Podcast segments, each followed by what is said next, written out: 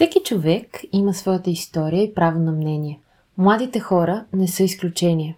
Аз съм Елвира и в рубриката Младежите говорят ще дам думата именно на вас, за да ви предоставя възможността да споделите повече за себе си, ценностите, целите и мисията си.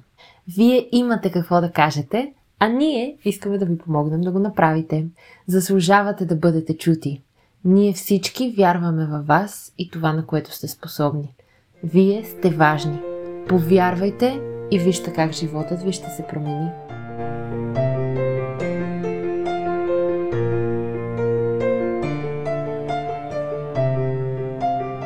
В днешния епизод ви представяме Мария Сомлева. Тя е завършила училище едва преди няколко месеца, а сега е предстои да поеме следващата голяма крачка в живота си – да бъде студентка, изучаваща кино и телевизия. Докато учебната година започне, тя се опитва да я оползотвори максимално, работейки нещо, което й носи огромно удоволствие. Някои от темите, за които си говорим с нея, са писането, любовта към животните и доброволчеството. Останете с нас, разширете кръгозора си и повярвайте, че можете. Приятно слушане! За начало, първия обичаен въпрос, който задавам на всички вас е да ни разкажете малко повече за себе си, да се представиш и ако искаш да ни дадеш своята история по твоя собствен начин. Ами добре, здравейте, аз съм Мария, на 18. Обичам като цяло да съм доброволец към различни каузи, да пиша, да чета. Наскоро започнах да работя в приют за кучета, което ми е dream job буквално. Моята история е доста свързана с писането. Аз пиша както за Уиметър, така и за някакви странични неща. Днеска, примерно, бях на гости на дядо и той ми даде някакво стихотворение, което е написал дядо ми за мен, когато съм се родила, което беше вау. Съответно и баба ми е писала и искам да покажа тяхното творчество на света, защото смятам, че е интересно, има какво да се види. А какво би искала да постигнеш със своето собствено творчество? Колкото и клиширано и идеалистично да звучи, искам да покажа красивата страна на света и на хората, защото смятам, че в света ни е доста гаден до някаква степен, но и в него има много хубави неща. И бих искала да ги покажа. А от колко време пишеш ти самата? Първият опит, за който се сещам, беше когато бях на 6 и си бях записала някакъв мой сън, обаче го бях направила на стихче беше отвратително стихче, между другото, той ще го помня. После вече във втори клас опитах се напиша приключенска книга с кучето ми, как се губи в някаква гора и някакви такива странни неща. И стигна до 40 страници, което в момента ми е вау. И съм го направила на 8 и доста се вдъхнових от себе си до една степен. А въпреки, че това, съжаление, ми е на стария iPad и той е леко загубен. Но иначе по-така сериозно, може би от 3-4 години, примерно т.е. от девети клас някъде. Като смятам, че колкото и може би нескромно да звучи, съм си надградила писането доста от тогава, защото съм си чела някакви стари неща и е просто ужас.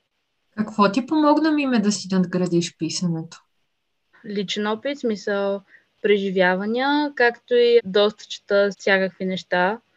Е, между другото, има една книга, която много ми харесва, Кради като артист, която забелязвам, че е нещо, което се случва с мен. Е смисъл, чета прено пет книги и си правя нещо мое от тези пет книги, които са ми харесали. А това събиране, примерно, на различни стилове, това, което каза, това помага ли ти да изградиш своя собствен стил, така да откриеш своя собствен глас в творбите ти? Като цяло, да, защото аз ако много започна да наподобявам на някой автор, си викам, чакай сега, това не съм аз. Аз този човек го харесвам, аз искам да черпя вдъхновение от него, но не искам да го копирам.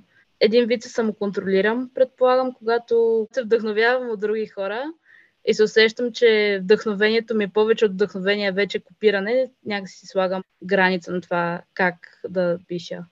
Браво. Смятам, че е хубаво, че успяваш така да си разграничиш всъщност кога нещата преминават тази граница, която те притеснява и не искаш да нарушаваш.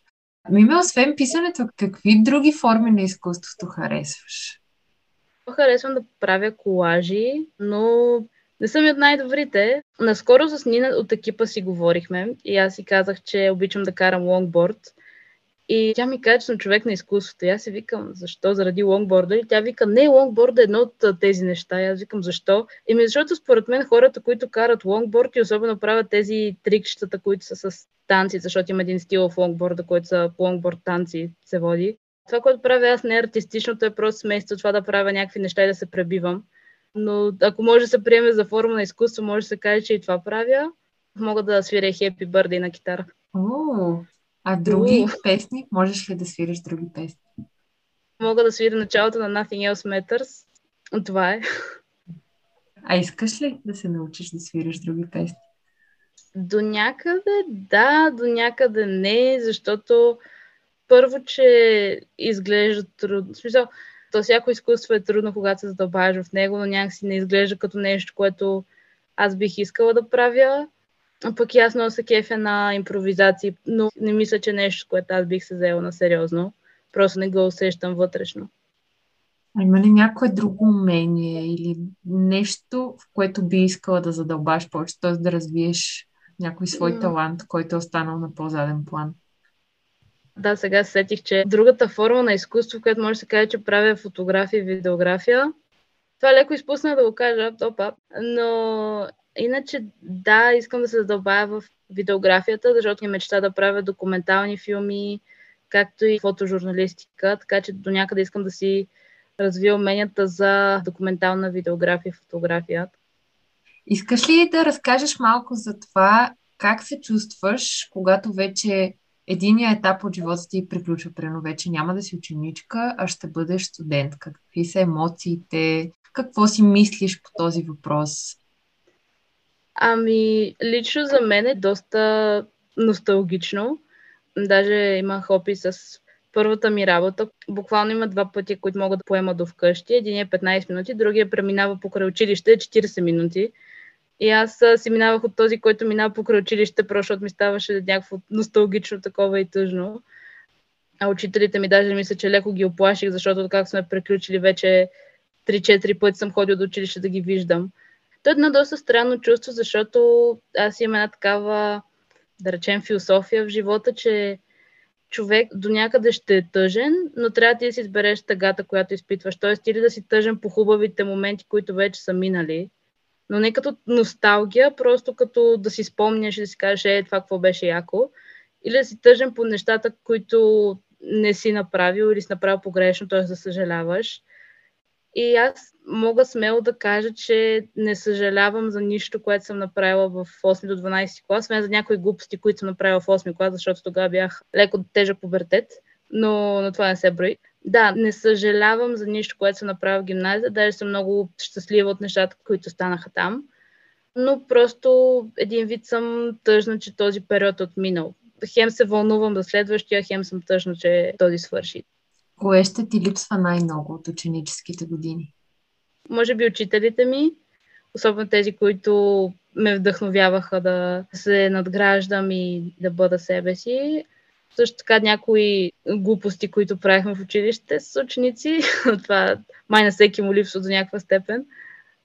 Да, като цяло, може би е това. Имаш ли някакви притеснения сега за следващия етап, за нещата, които ти предстоят, неща, които те тревожат или не знаеш точно как ще се случват за напред? Да, едно от основните ми неща е свързано с работата, защото много си я харесвам, но е на пълен работен ден, 5 дена в седмицата и т.е. няма да ми е възможно да я върша в университета, поне не по начина, в който я върша в момента. И това, което ме преснява как ще съчетам двете неща и дали ще ги съчетавам или примерно ще се махна от работа. Друго нещо, което ме притеснява е дали ще се справя с това, което уча, защото за кино и телевизия, за да правиш добри филми, според мен трябва наистина да имаш дарба за това и не знам дали аз я имам. Та, това е доста така голямо притеснение.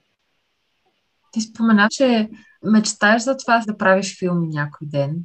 Тъй, че mm-hmm. Аз лично вярвам, че дали имаш талант или не, стига да си готова да си вложиш труда, който е нужен за да успееш, ще се научиш. Плюс, че щом ти харесва и ти носи удоволствие, не вярвам да няма талант, както ти го изрази. Всъщност това е една интересна тема. Какво мислиш по въпроса относно това заложения талант срещу това, което можеш да развиеш като мен. Не само за себе си, но по принцип за всеки човек, защото доста често се чува изказването ми, ако нямаш талант, няма как да стане. Съгласна ли си с това? Сега малко си противореча, като кажа, че не съм съгласна, защото, примерно, пак се връщам на това за писането, защото много хора ми казват, вау, ти имаш талант за писане, да ръбъра. Аз си знам, че нямам талант за писане, защото ще са стари неща и съм като, оле, майко, това е отвратително. И не защото съм критична към себе си, а просто защото то наистина е отвратително, пълно с клишета и да ръбъра. И даже една приятелка така ми вика, ти имаш огромен талант, ти още от малка пишеш, сигурна съм, че е било прекрасно, аз си го показвам и тя вика, еми то, може би всеки има някакви неща, които са зле. Аз викам, ма не, то всичко ми е зле от този период. Така че, според мен, може би има такова нещо като талант, но трябва човек да го надгражда. И смятам, че наистина усилената работа побеждава таланта което наистина според мен е така. И не трябва да се ограничаваме и да не правим нещо просто защото нямаме талант. И пак казвам, леко си противореча с това, което казах преди малко за киното, ама да. Аз не мисля, че си противоречи, защото едно е да вярваш в нещо и да го мислиш по този начин, друго е като предо нас, ние ставаме обикновено изключително самокритични и тази вяра в самите нас доста често липсва. И съответно според мен това, че го казваш по този начин, да видим дали имам талант, по-скоро се базира на това, че може би самата си неуверена в това, което предстои, не толкова в това, че противоречи на казаното от теб. Поне аз така го разбирам. Ти спомена сега, че работиш и то работиш в приют за животни. Кажи малко повече за това, защото те виждам, че сърцето ти гори да говориш О, за тази Сподели ни повече за любовта си към животните, как се чувстваш, когато работиш това. Цялата ми тази мечта с работата в приют за животни се събуди още като бях на 8 и осиновявахме моето куче. Отидох в приюта с мама и тате, видяхме я. То беше, както се казва, любов от пръв поглед. И си я взехме и тогава, освен нея, казва се Роня, между другото, кучето ми, вече е баба. Тогава беше млада и зелена. Ама не се е променила много, само килограмите се е повече. Иначе тогава видях всички тези кучета и видях колко обичи излъчват. И бях като, окей, аз много си обичам Роня, обаче някакси искам да ги взема всичките и не става, или поне искам да направя нещо, да е по-добре за тях. И имам чувство наистина, че няма случайни неща. Между доста стана с мене, което ми беше казал за първата работа, че винаги, когато нещо ти се е получавало, после се получава нещо следващо, което е по-добре, което наистина вече съм сигурна, че е така и благодаря, че ми го каза още тогава, но всичките неща там с работата ми в приюта имат доста странна последователност, т.е. аз първо си видях моето кученце и го осинових, после правих миналата година, ако не се лъжа, едни кратки документални клипчета за хора, осиновили кучета с някакви специални нужди, примерно без кръчета или с болести и прочее. И се запознах с една жена от Франция, ако не се лъжа, реално си говорихме на английски, която живееше в България и имаше три кучета. Аз реално правих клипче за нея заради едно старо нейно куче, смисъл старо на буквално 18 години. И тя ми каза, че съответно работи в този период, който е моето кученце, и мина примерно една година, видях обява, че в Animal Rescue се търсят работници и писах, нали, казах и така и така се търся работа. А видях, че има обява в Jobs.bg и тя вика, ами, ела направо да пробваш да видиш дали ти харесва и дойдох и беше вау, беше страхотно цялото нещо.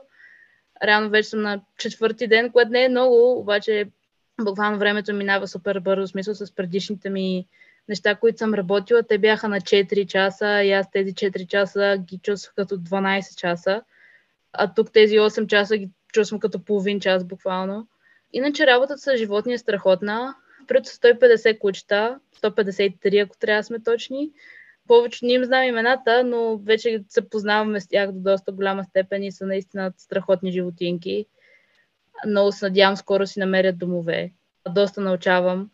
Също така има някои гадни моменти, но това е нормално във всяка работа. Браво, Миме. Радвам се, че така са се получили неща, че да имаш възможността да правиш това, което ти харесва. Пък останалото ще се подреди. Просто наслади си се на сегашния момент. Искала си го толкова много време и най-накрая го имаш, така че порадвай му се. Още в началото спомена, че ти харесва да се занимаваш с доброволческа дейност. Искаш ли да ни разкажеш малко повече за някои от проектите, в които участваш? Как се чувстваш от това? Да, ми, значи бих казала, че любовта ми към доброволчество е запали мама, защото с нея сме били няколко почиствания. Като тя е организирани от работата й, но после, когато си новихме нашето кученце, разбрахме, че в приюта има ден, в който идват доброволци и с нея сме ходили два-три пъти. Пак не е много, но поне за мен, когато ходихме, ми се стори вау и нещо, което исках да правя. Последствие после запознах с платформата за доброволчество Time Heroes и там вече започнах да уча за различни каузи. Била съм в дом за деца доброволец, както и за почистване на доста места. И като цяло всякакви инициативи участвам, когато имам възможност и време. Реално аз и в Уиметър съм доброволец, а там хората всичките са много готини. Много се радваме, че го усещаш по този начин. Миме, кои са предимствата от това да си доброволец? Ако някой в момента ни слуша и не е имал възможността да бъде доброволец до сега, какви би казала, че са предимствата? Според мен, едно от главните предимства е, че наистина имаш чувство, че правиш някаква промяна. Примерно ние в България имам чувство, че имаме два свойства да мрънкаме как всичко е зле, как всичко върви и по земята има фасове, природата ни е мръсна, и, но никой нищо не прави. Аз поне всеки път, когато свършва някаква доброволческа акция, си казвам, ето, вместо да мрънкам, направих нещо наистина малко. Това, че съм почистила един парк не означава, че България вече е чиста, наистина това е така, но все пак аз чувствам по-пълноценно, отколкото ако просто седя и казвам, че всичко е мръсно. Също така, пак казвам, запознаеш се с много готини хора, защото масово хората, които са доброволци, са наистина много дейни и интересни хора. И сега вече последно, което звучи доста нескромно и доста, може би, егоистично, но помага при намиране на работа, ако искаш да се занимаваш с неправителствени организации или както бях аз в приюта. Това заради което ме взеха в работата в приюта като цяло беше заради един проект, с който се занимавах. Не съм точно доброволец, съм основател на проекта, но пак е нещо, което правя доброволно в свободното си време. Да, да, помага наистина при намиране на работа, особено ако искаш да се занимаваш в някакви такива сфери. Само казвам за слушателите, че котката на Мария опорито иска да присъства в нашето интервю.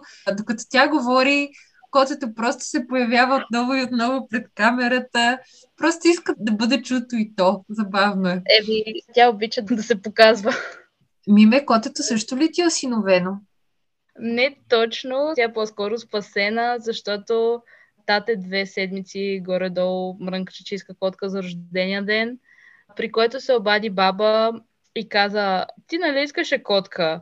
И той, да, еми аз имам две, и при което я пита какво стана, защото тя като цяло не, че не обича животни, но просто не е човек, който сам да си вземе животно. И се оказа, че просто чувала заедно с някаква нейна съседка миялучене някъде в близо до тяхната къща, защото те живеят на село. И просто някъде в близост имало мяучене, отишли да проверят и видяли двете котката, съответно моята котка и братче или сестриче, вече не знам детайли, лежали в тревата и били в доста окаяно състояние. И вече не знаят майката дали ги е изоставила, дали е починала или нещо такова. Съответно ги взели. Та баба ни ни разказа за котката.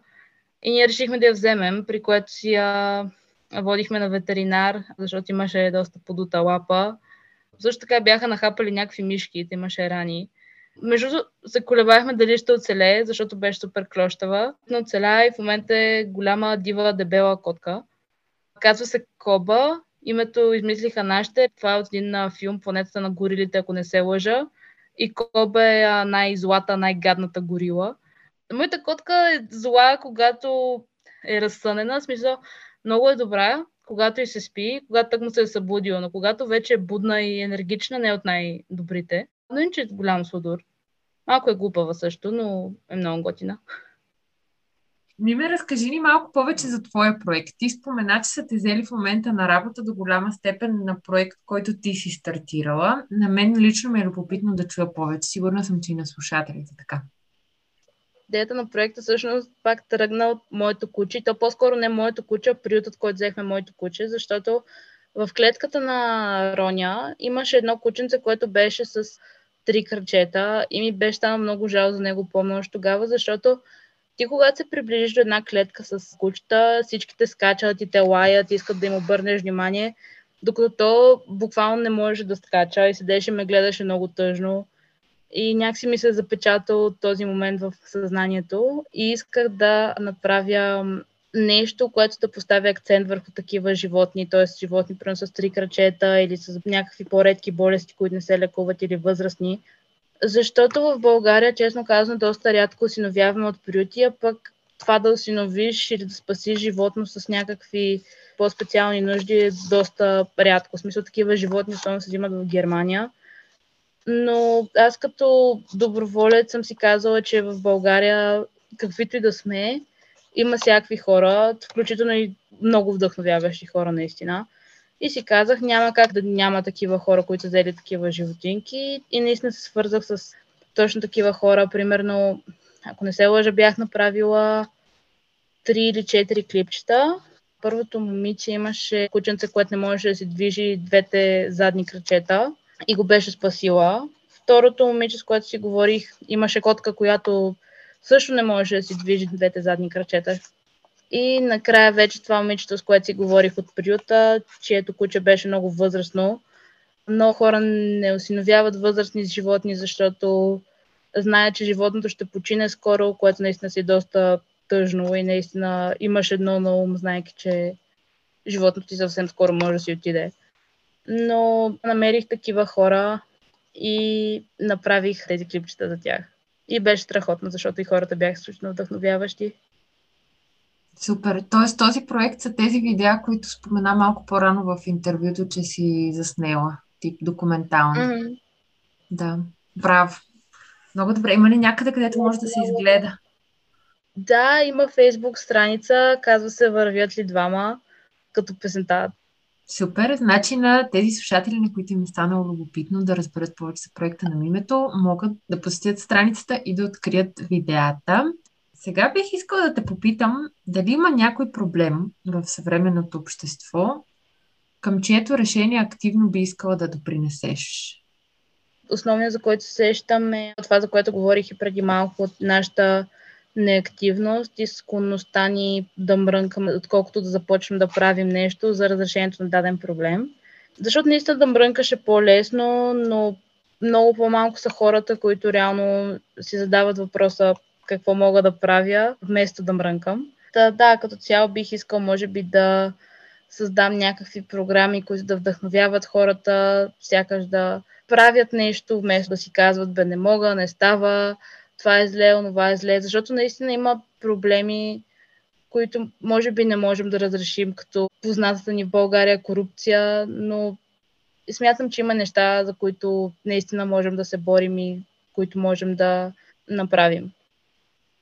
Много хубаво ми име. Радвам се и ти пожелавам успех с всичките тези бъдещи каузи, които ти предстои да стартираш.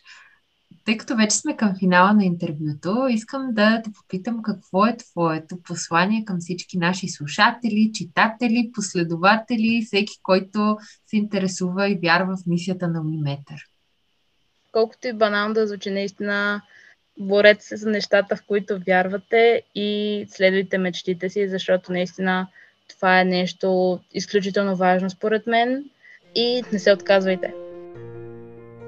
Благодарим ви, че останахте с нас до край. Ако и вие искате да покажете на младите хора, че са важни, то споделете епизода с приятели, за да може и те да разширят кръгозора си и да покажат на младежите, че заслужават да бъдат чути. Ще се радваме и на обратната ви връзка. Свържете се с нас на WeMatter Digital Magazine в Instagram или във Facebook. До следващия път!